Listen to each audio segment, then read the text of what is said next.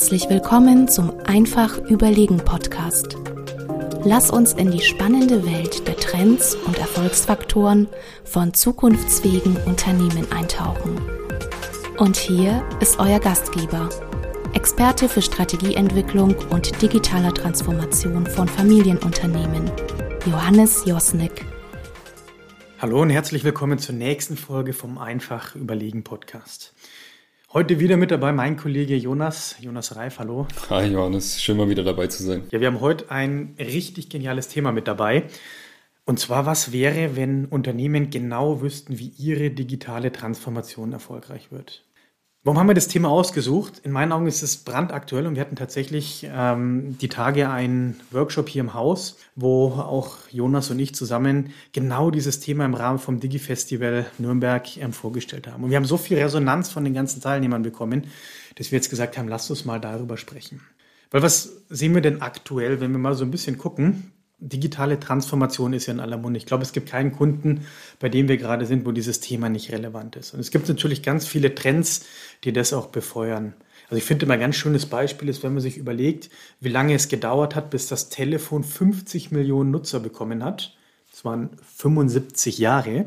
Äh, und dann mal schaut, was so eine aktuelle Technik, also ich habe jetzt mal Pokémon Go ähm, mitgenommen, das hat tatsächlich nur fünf Tage gebraucht, bis es 50 Millionen Nutzer bekommen hat. Also man sieht, die Digitalisierung ist ja komplett da. Und man sieht aber auch, dass sich Technik eben exponentiell ähm, entwickelt. Ich weiß nicht, wie da deine Erfahrungen sind, Jonas, ähm, was du da so mitbekommen hast von den Kunden auch, die wir betreuen. Ja, genau das. Also ich glaube, in jedem Strategieprojekt ist es definitiv ein Thema. Ähm, wir sprechen immer über digitale Transformation. Wenn nicht explizit, dann tun wir es implizit.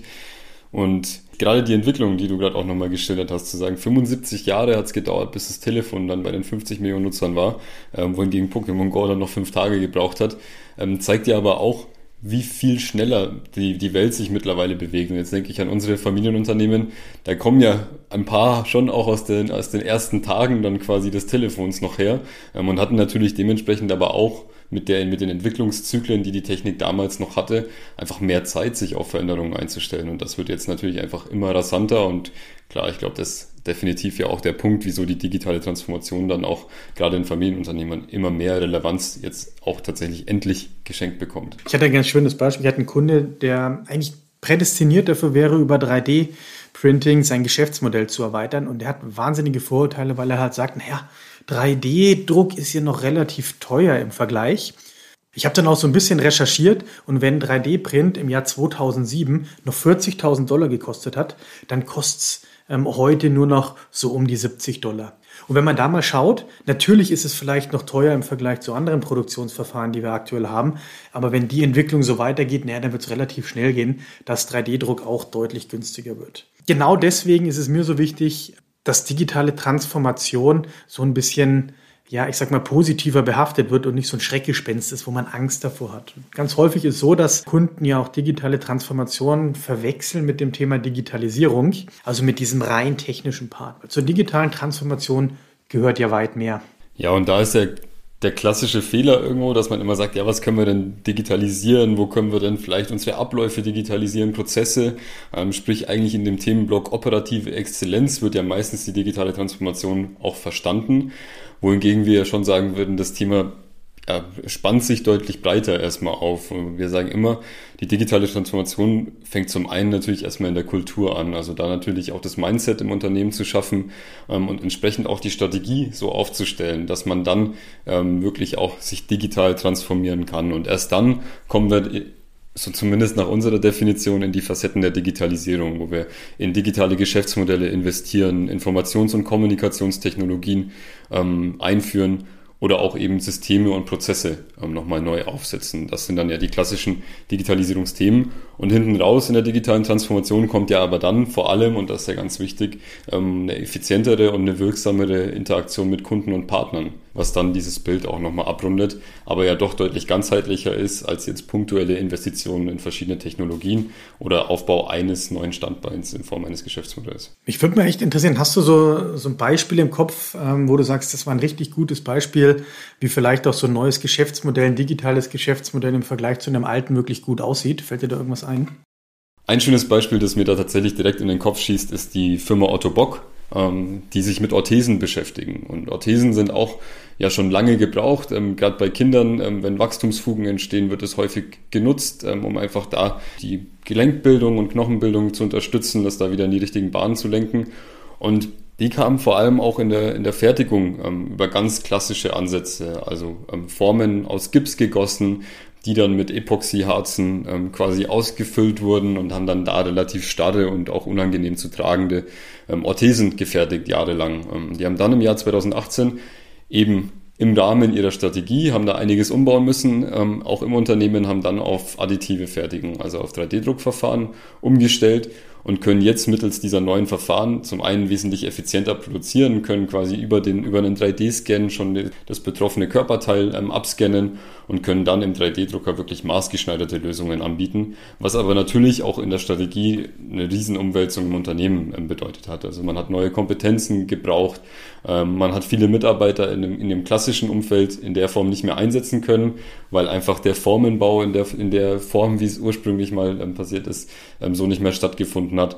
Ähm, aber das finde ich ist ein super Beispiel, mit dem man am Ende des Tages auch wieder eine effizientere Interaktion mit dem Kunden herstellen konnte, weil der Kunde maßgeschneiderte Lösungen schneller bekommen kann, als er das bisher gewohnt war.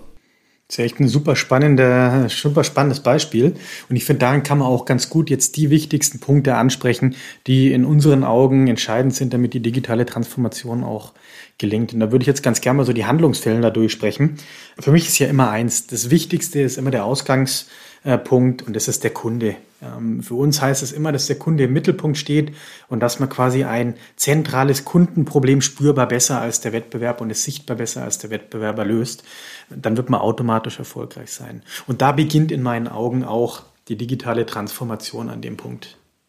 Ja, das ist definitiv ähm, ein Punkt, den ich sehe und da, da muss es anfangen, weil was sehen wir ganz oft, ist, dass eigentlich alle oder viele mittelständische Kunden ja vor allem auch sagen, ja, wir gehen ja auf alle Wünsche alle unserer Kunden ein und können hier immer super individuell Lösungen bieten. Ähm, Gerade um aber dann in eine digitale Transformation auch zu kommen, müssen wir uns ja schon mal überlegen, wie segmentieren wir unsere Kunden eigentlich und wie können wir dann auch mit einer gewissen Priorität besonders attraktive oder für uns besonders gut bedienbare Kundensegmente dann gezielter bespielen, um dann wiederum auch individualisierte Lösungen eben für diese Segmente anbieten zu können. Also ein Stück weit daher zu kommen, zu sagen, erstmal durch diese Segmentierung Komplexität rauszunehmen, nicht mehr zu sagen, jeder Kunde kriegt prinzipiell eine individuelle Lösung, sondern dazu versuchen, wirklich schon mal Cluster zu bilden und dann aber auch sagen zu können, wen wollen wir denn jetzt mit unserem Fokus, mit unserer ganzen Kraft auch strategisch bearbeiten, um dann wiederum hinten raus individualisierbare Produkte ähm, anbieten zu können.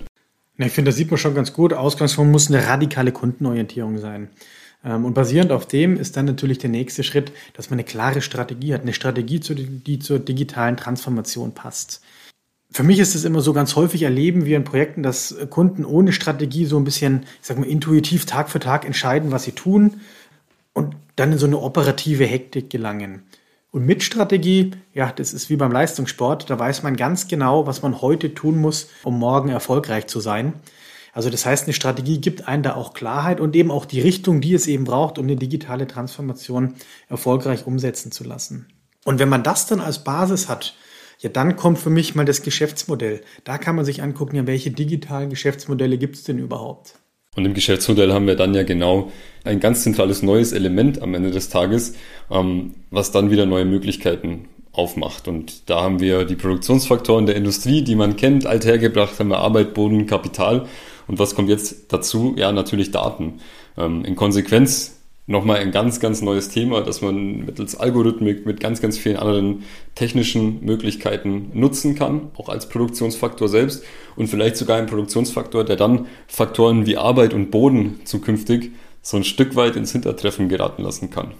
Ja, das sieht man jetzt schon, wenn man sich die ganzen Plattformmodelle anguckt, dass eigentlich Daten immer wichtiger werden.